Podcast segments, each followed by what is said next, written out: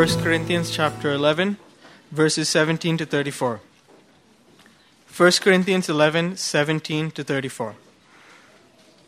Now, in giving these instructions, I do not praise you, since you come together not for the better, but for the worse. For first of all, when you come together as a, as a church, I hear that there are divisions among you, and in part I believe it. For there must also be frac- factions among you, that those who are approved may be recognized among you. Therefore, when you come together in one place, it is not to eat the Lord's Supper. For in eating, each one takes his own supper ahead of others, and one is hungry and another is drunk. What? Do you not have houses to eat and drink in? Or do you despise the church of God and shame those who have nothing? What shall I say to you? Shall I praise you in this? I do not praise you.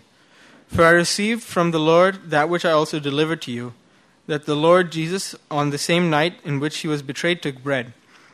And when he had given thanks, he broke it and said, Take, eat. This is my body which is broken for you. Do this in remembrance of me. In the same manner, he also took the cup and after the supper, saying, This cup is the new covenant in my blood. This do as often as you drink it in remembrance of me. For as often as you eat this bread and drink this cup, you proclaim the Lord's death till he comes. Therefore, whoever eats this bread or drinks this cup of the Lord in an unworthy manner will be guilty of the body and blood of the Lord. But let a man examine himself, and so let him eat of the bread and drink of the cup. For he who eats and drinks in an unworthy manner eats and drinks judgment to himself, not discerning the Lord's body. For this is the reason many are weak and sick among you, and many sleep. For if we would judge ourselves, we would not be judged. But when we are judged, we are chastened by the Lord, that we may not be condemned with the world. Therefore, my brethren, when you come together to eat, wait for one another. But if anyone is hungry, let him eat at home, lest you come together for judgment. And the rest I will set in order when I come. Let's pray. Dear Heavenly Father, thank you for this day. Thank you for the new week you've given to us. Thank you that we could all come here together. And thank you for another opportunity to hear from your word. And we pray for Job and Uncle as he's speaking today. And we pray that what he speaks will be from you and that we'll be able to apply it in our everyday life and that we'll remember it as we go home. And your name we pray. Amen.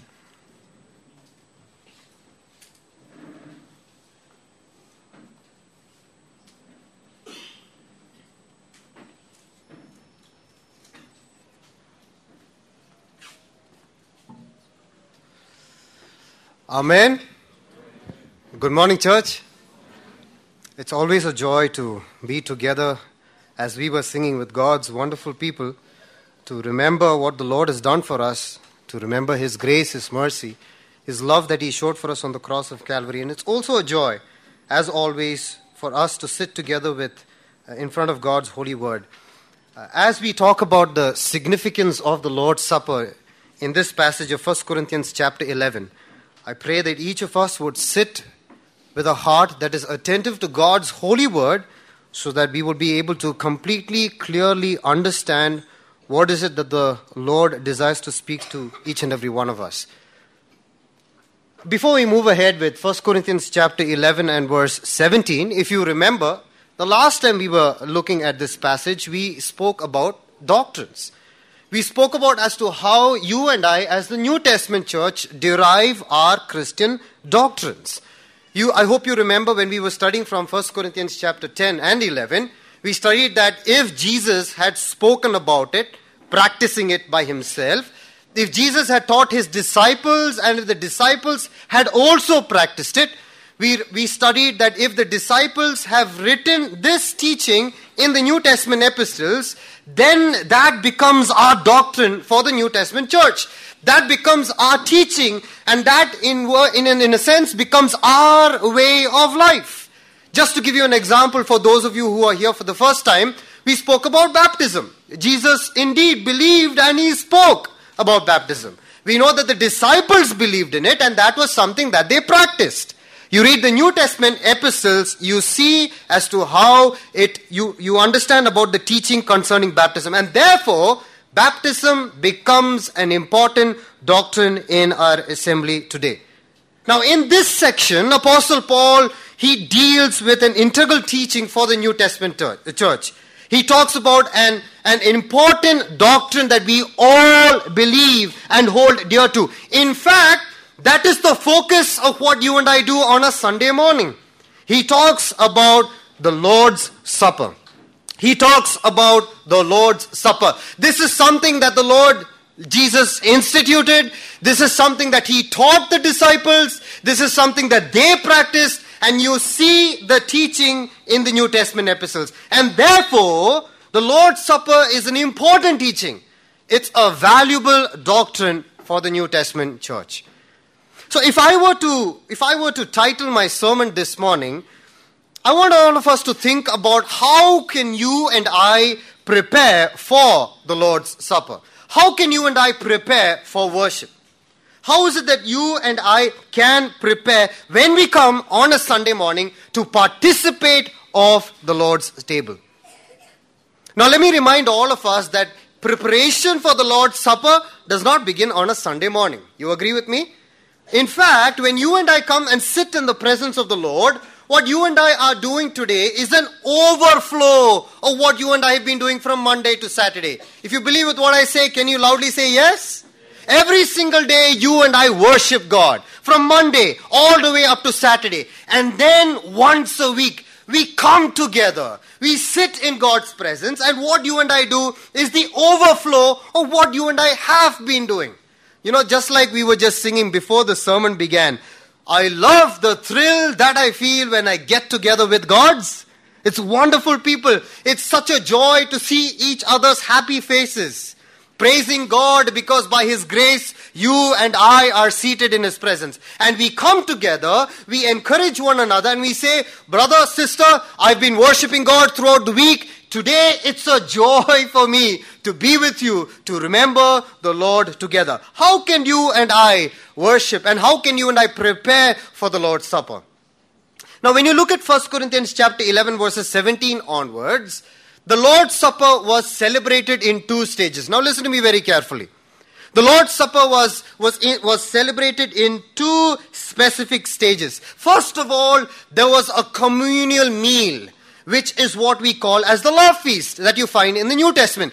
The believers would first come together for a communal meal. They would first come together for a love feast. They would have food together. They would share food with one another. And this is where we get the word agape from love feast. Sitting together, enjoying and sharing food with one another. And after they would have their love feast, then became a time of worship of remembering the bread and the wine, which in the original language actually meant Eucharist. This is where we get the word Eucharist for. And then the word Eucharist actually means thanksgiving. So when the believers would come together, they would come in one accord, in unity. And when they come together, they would share their meal with one another. They would have joy to share food with one another. Share, laugh, be happy that there is this common meal that they come to eat together. And as soon as the meal gets done, they would gather together for worship for thanksgiving. And that was the time when the bread would be broken, the wine would be shared with one another, and they would all partake of this thanksgiving. But you know what? As, as times slowly begin to pass by, the occasion for coming together was not out of love for one another, but it became out of self indulgence. Okay, the coming, the occasion of coming together was not for celebration, but rather these celebrations turned into conflicts. And that is why Apostle Paul addresses that issue here. 1 Corinthians chapter 11, verses 17. Now, before we go ahead, brothers and sisters, isn't that true of us as born again believers? You know, whenever we start anything, it always starts with a good intention, right? But sad to say, somewhere down the line, I don't know why, it's probably because we are all humans, we somehow begin to lose focus, right?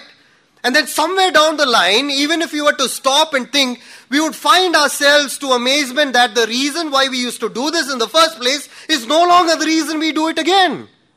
Right? And that's probably what happened in the church at Corinth. When they used to come together initially, oh man, there was a lot of joy. There used to be this celebration. There used to be this oneness that they had in Christ. They would share their meal with one another. If somebody sambar got over, that was perfectly fine. I was willing to share it with him. And then they would sit and they would break and they would remember the sacrifice of the Lord. But as time passed by, I was more concerned about my own sambar than my brother's or my sister's empty plate. And I'm wondering why was he or she has so haste in finishing their food? And this communal meal started to become a meal of conflict. You know, groups of people would only sit with each other. They would only talk to each other. You know why? Because, like all of us would say, I can only sit with like minded people. You agree with me? I cannot talk to everybody in church because there are some people who think differently from the way I think. So when I walk into church, I might talk to a few people. With the rest of the people, it's a casual hi. Hi. I hope everything's well with you. But with the rest of the people, it's like, wow, it's been a long time since I saw you. And then they would come together for this meal and they would break bread, but it had no significance because the meal was not shared with one another the way God intended it to be. Doesn't it happen to us also many a times? You know, I think of the example in Acts chapter 2. It's so beautiful when the gospel was, sure, uh, was shared and the birth of the first church was, was written in the scriptures. There it was saying that they sold everything, they brought all they, they had, and they laid it at the feet of the apostles. This was used for the needs of the believers. And if anyone was in need, they would not think twice about selling whatever they had to help that brother in need. And how times have changed over the years and centuries, right?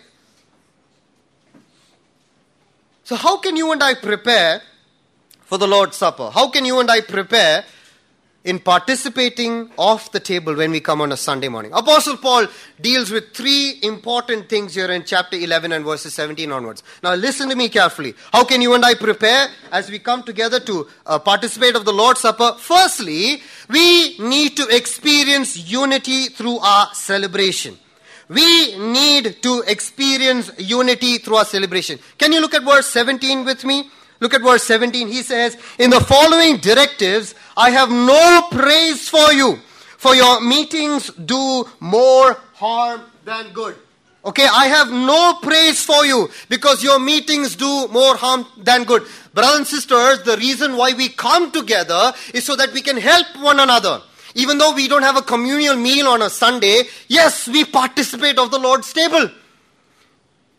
But you know, he looks at the Corinth believers and he says, when you come together, you coming together doesn't seem to be helping one another, but rather, you coming together seems to be causing more harm. Just think of that. You know, probably one week they didn't speak to probably one or two families. But the more the weeks went ahead, more the conflict started to build up. It was not just two or three, it was 10 and 15. And all of a sudden there was this awkwardness that was created in church. And I don't know if any of us, but probably you and I would have gone through that, right? Because you and I were not careful of conflicts that, were, that were beginning to grow in our hearts, when we walk into the door, we avoid eye contact with certain people. We don't talk to certain people. And then we start to say, man, it's so awkward now. I'm so afraid to go tomorrow. What if I have to face that person? And there's probably even some of us, for no reason whatsoever, must be wondering, somebody has a problem with me. And us coming together, Apostle Paul says, was doing much more harm than any good. You know, Apostle Paul, when he talks to the church, whenever he talks about the body of Christ, unity was a very important topic for him. Unity was a topic or a theme that was, was very close to his heart. For example, please turn with me to chapter 1 and verses 10. If you look at chapter 1, 1 Corinthians, chapter 1, verses 10, you look at what Apostle Paul says. He says, I appeal to you, brothers, in the name of our Lord Jesus Christ, that all of you agree with one another so that there may be no divisions among you and that you may be perfectly united in mind and thought. So that you will be perfectly united in mind and thought. Now, brothers and sisters, it is difficult for us to be of one mind, yeah, but I truly believe that it is not impossible even though there might be certain things that you and I might not agree with, the idea that Apostle Paul talks of when he talks about the assembly of God is that in one mind, you and I must be united. You and I must be united in mind and in thought. Come back with me to 1 Corinthians chapter 11, and I like to read verses 18 and 19.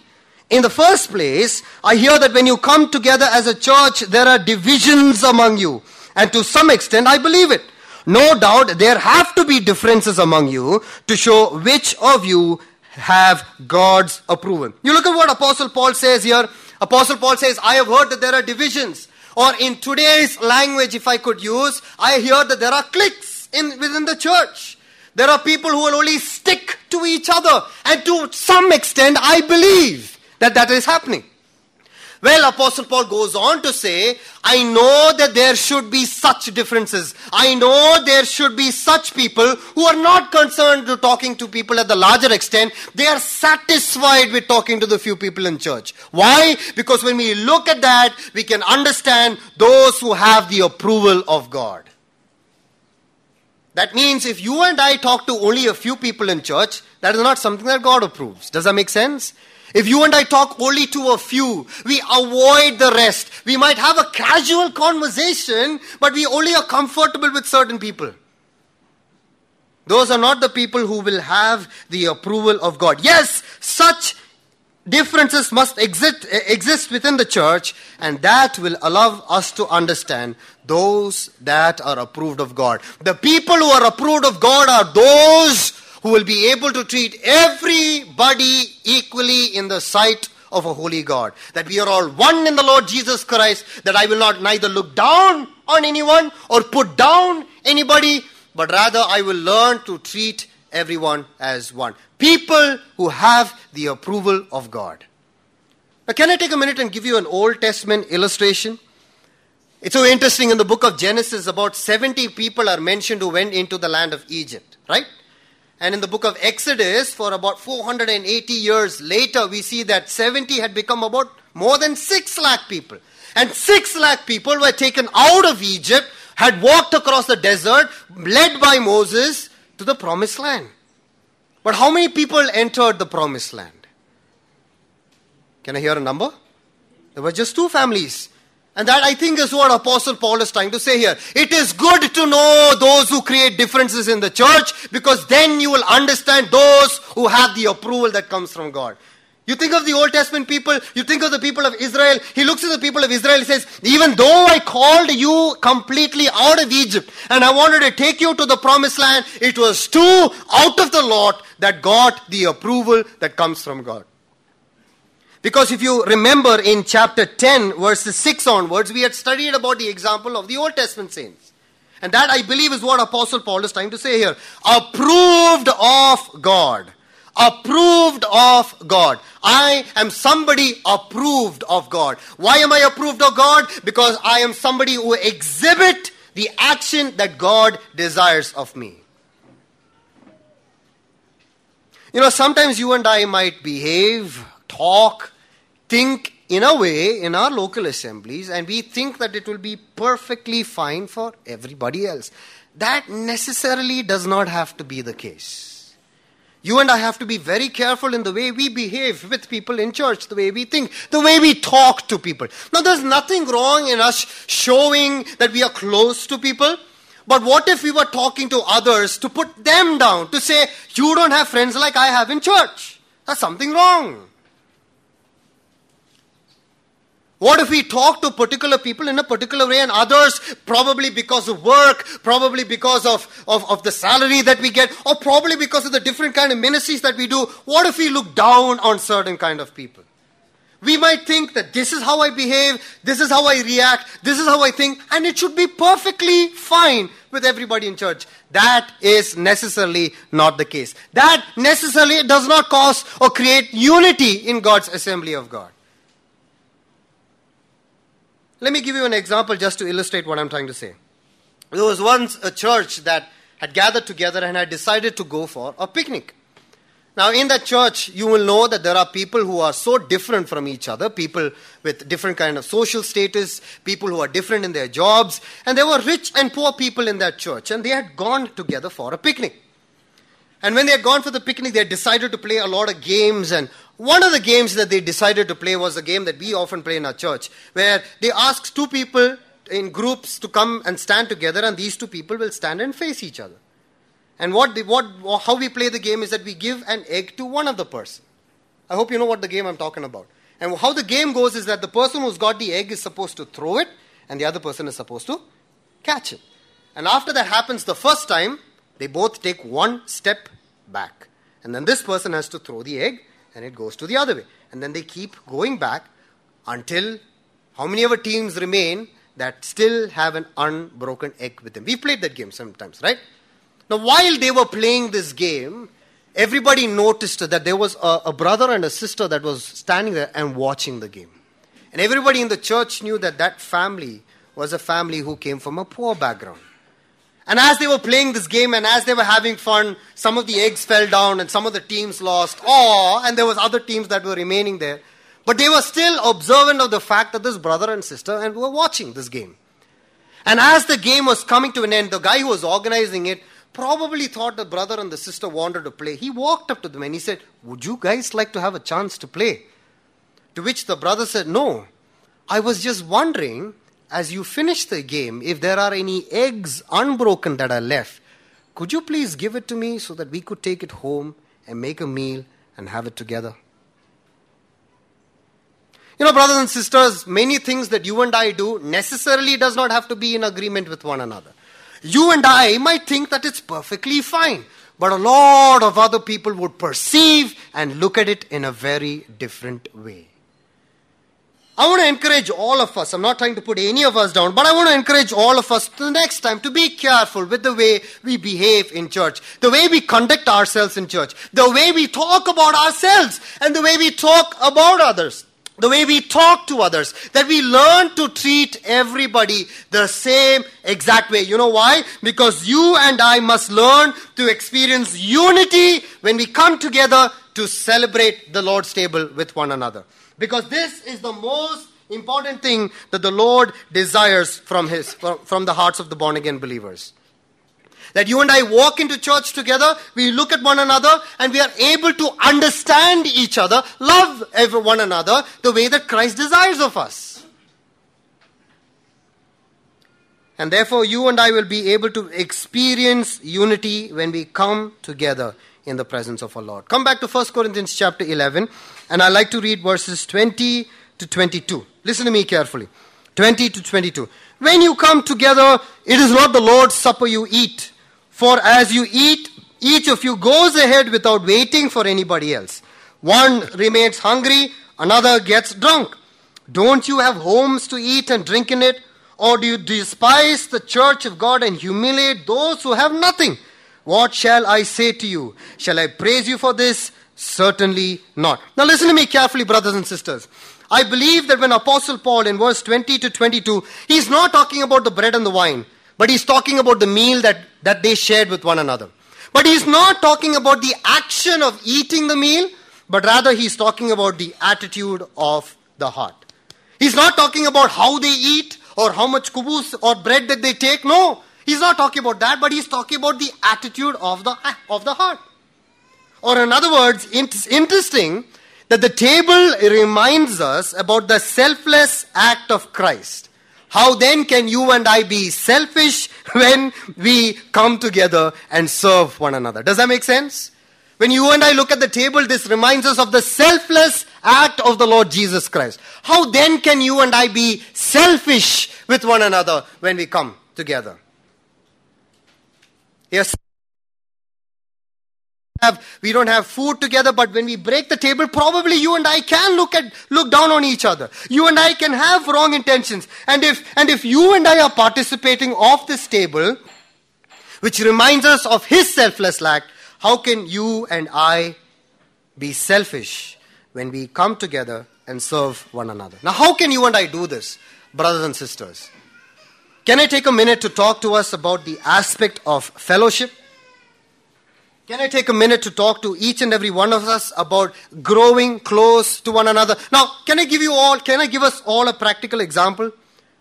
Probably we can begin by going to our WhatsApp groups. And Calvary Bible Fellowship has not less than how many groups?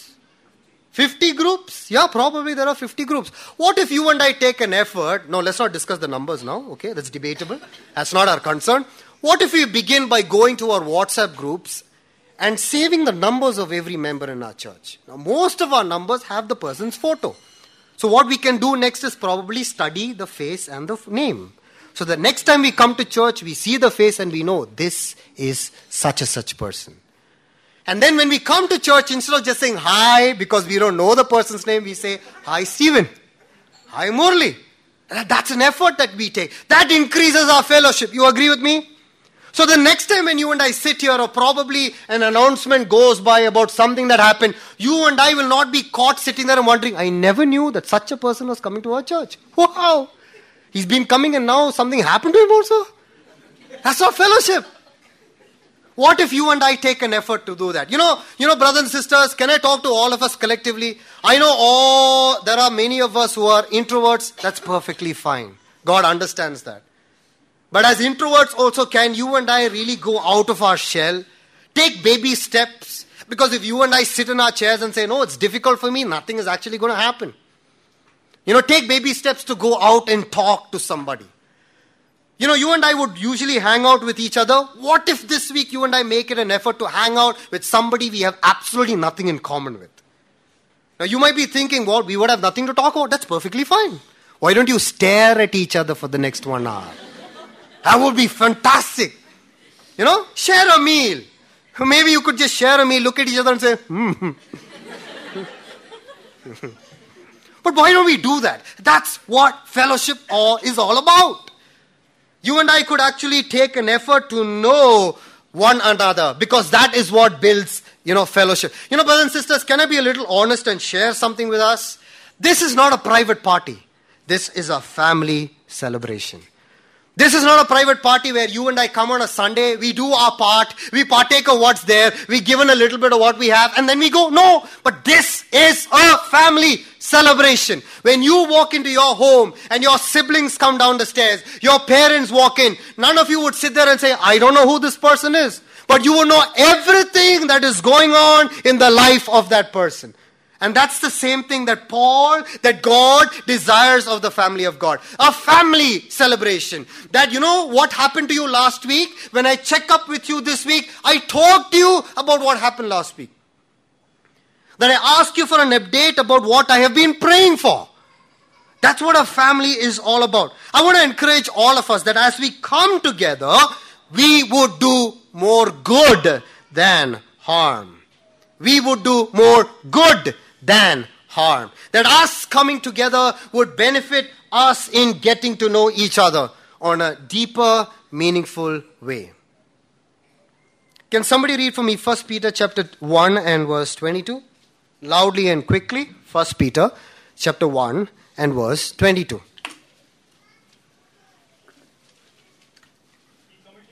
Hmm. So, First Peter chapter 1 verse 22. Okay. truth, so that you have sincere love for your brother. Heart. Love one another deeply from the heart. Love one another deeply from the heart. You and I must learn by God's holy word to love one another deeply from the, from the heart. Love one another. A love that we have for the born again believers is something, is an emotion that comes out of our heart. Number one, Apostle Paul says, we must experience unity through our celebration.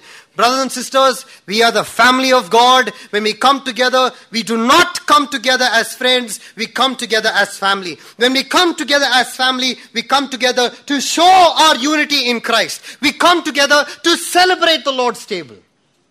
And we understand each other's weaknesses. We understand each other's shortcomings. We are able to love each other irrespective of the baggage that we carry. And when we come together, it always does more good than harm. Number two, Apostle Paul says, How can you and I prepare for the Lord's Supper? We express the uniqueness of Christ alone. We express the uniqueness of Christ alone. So, not only do we experience unity through celebration, but we express the uniqueness of Christ alone. Can I read for you verse 23 onwards if you look at your Bible with me? 1 Corinthians chapter 11 and verse 23. For I received from the Lord what I also passed on to you. The Lord Jesus, on the night he was betrayed, took bread, and when he had given thanks, he broke it and said, This is my body, which is for you. Do this in remembrance of me. In the same way, after the supper, he took the cup, saying, This cup is the new covenant in my blood. Do this whenever you drink it in remembrance of me. For whenever you eat this bread and drink this cup, you proclaim the Lord's death until he comes. You know what, brothers and sisters? Warren Wiersbe, in his book, he puts it in the best way that I could ever think of. When you and I come into the, in, in the presence of the Lord, how you and I can prepare for the Lord's table is to think about the uniqueness of Christ. And this is how Warren Wiersbe explains it. When you and I come in the presence of the Lord, one of the first things that you and I should do is that you and I should. Okay, I'll try that out again. When you and I come in the presence of the Lord, one of the first things that you and I should do is that we should. We should look back. When we sit in the presence of God, we should look back. You read that verse there very clearly. The emblems remind us that Christ died to make all this possible. And you and I sit in the presence of God, you and I must look back and remember why the Lord Jesus Christ died. He wants us to remember how He died, He wants us to remember why exactly He died.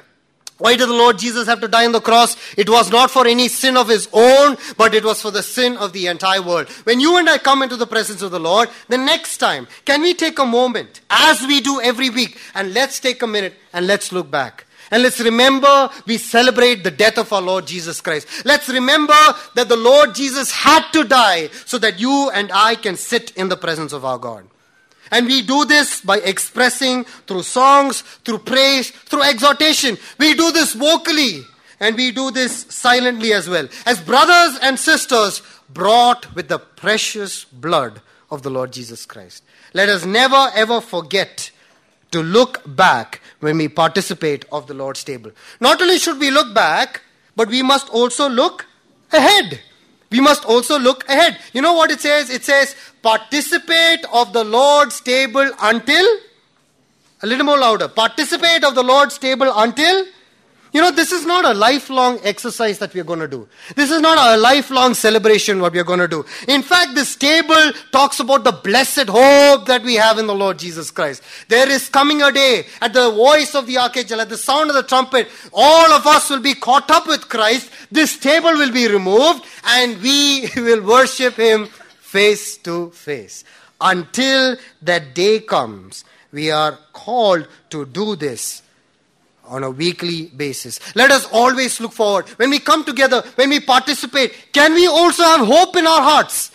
It's not just enough to have that hope in our heart, but I think it is good for us to express it and say, Lord, we participated of this table today. But it would be such a joy for us to be reunited with you today.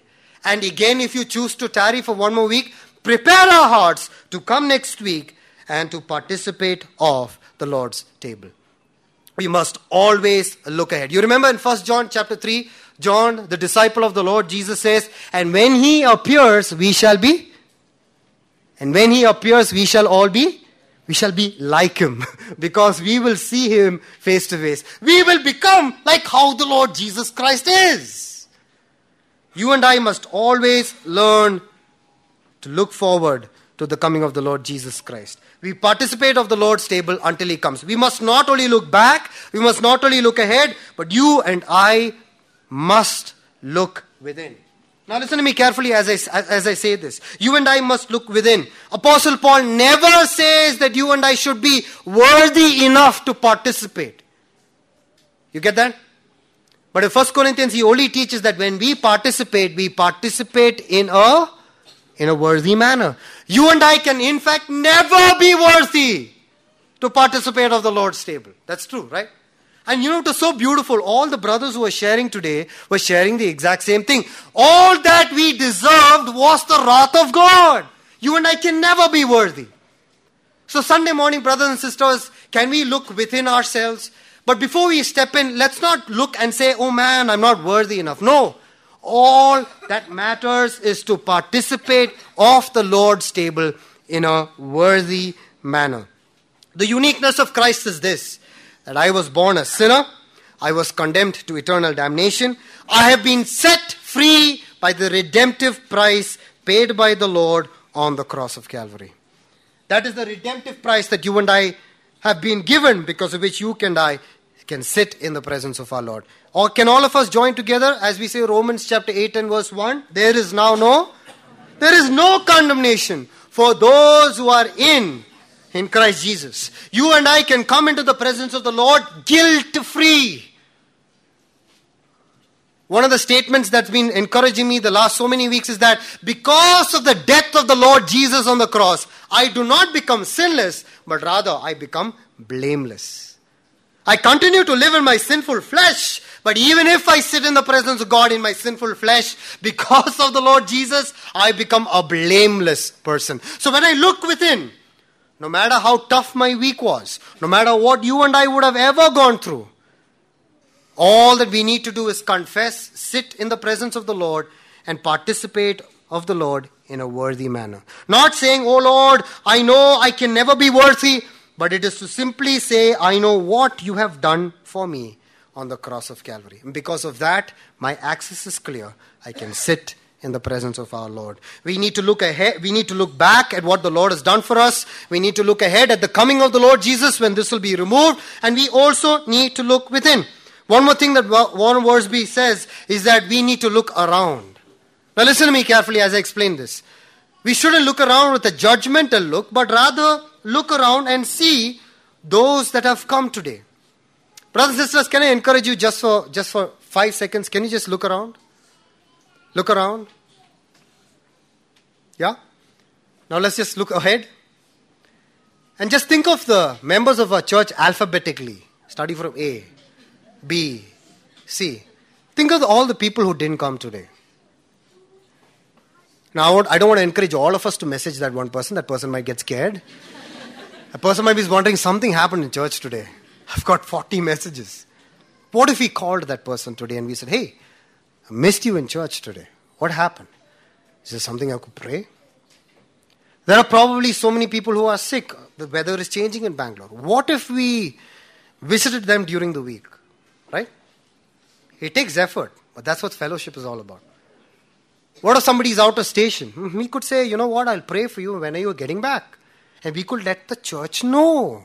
I don't want us to be satisfied in our shell and say, no, this is just my life. No, it's a family. You and I need to be concerned with one another. If you didn't show up, brother, I want to know why. Because I'm not wondering what you were doing on Saturday night. No, but rather I want to help you get better in your relationship with the Lord. And that's something that you and I need to do as we look around. In order for us to know how many people turned up at church, first of all, we should know how many people are regularly coming to church, right? Only then can we look around and say, oh, oh yeah, who is sitting next to me? I didn't see that. And that's fellowship. That's taking an effort to get to know one another in church.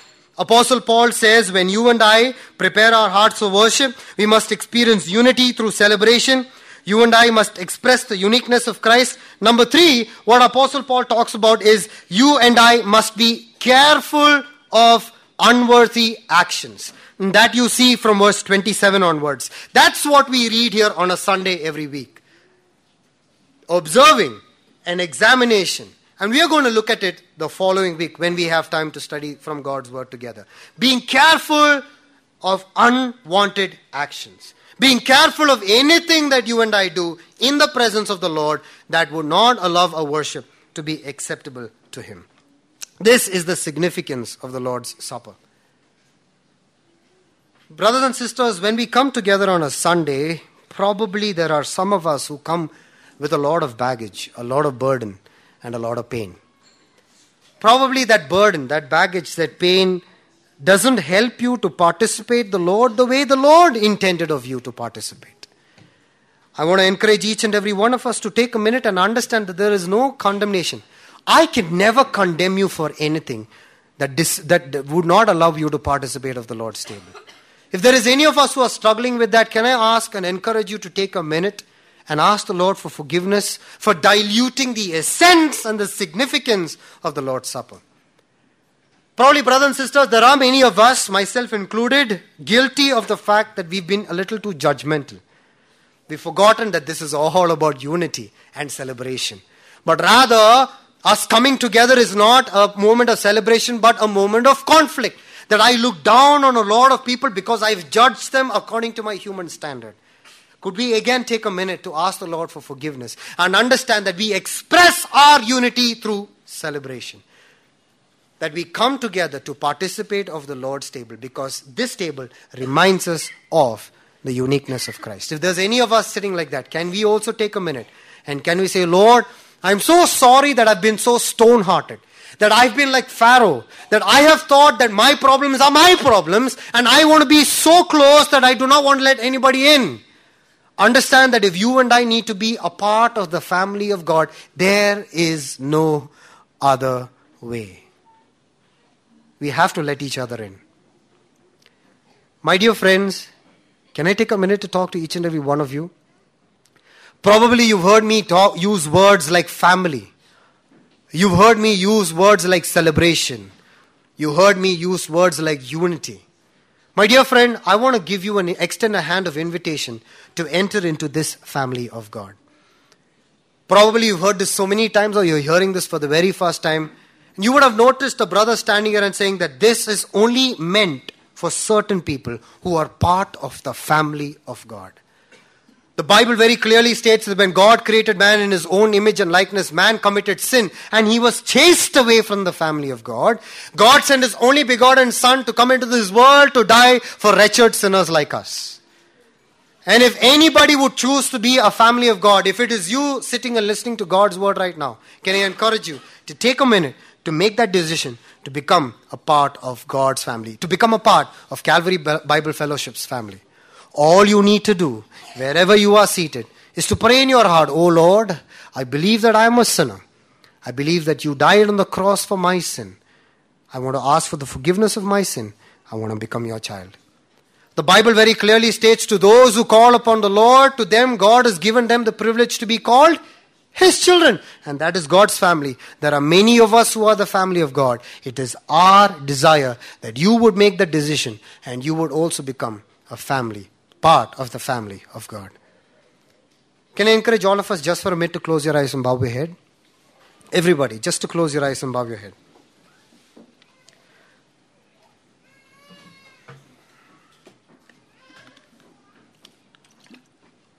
The only reason I ask us to close our eyes is so that we examine ourselves in the light of what we've studied today. God has spoken to each and every one of us in a very different way.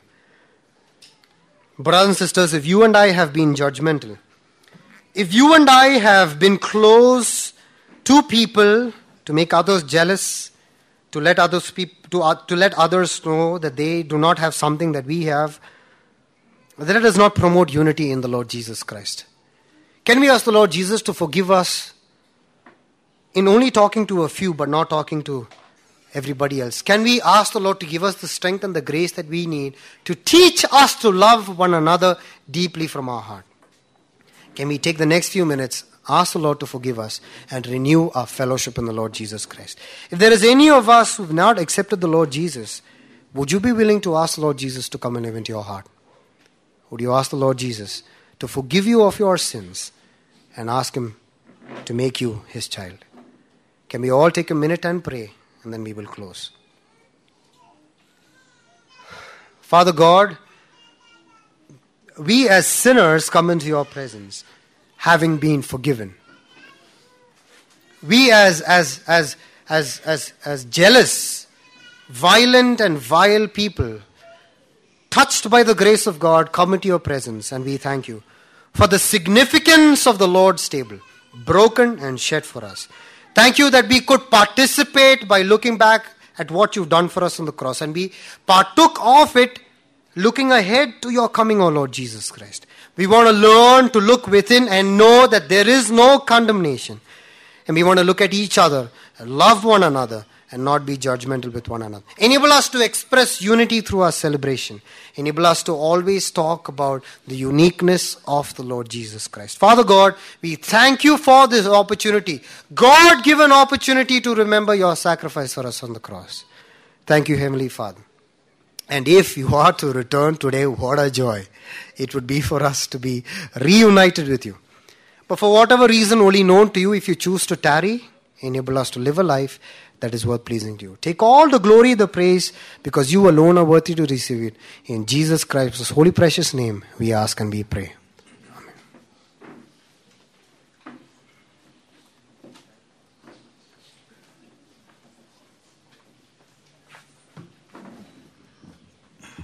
I'm not the announcer today. Can you all hear me in the back?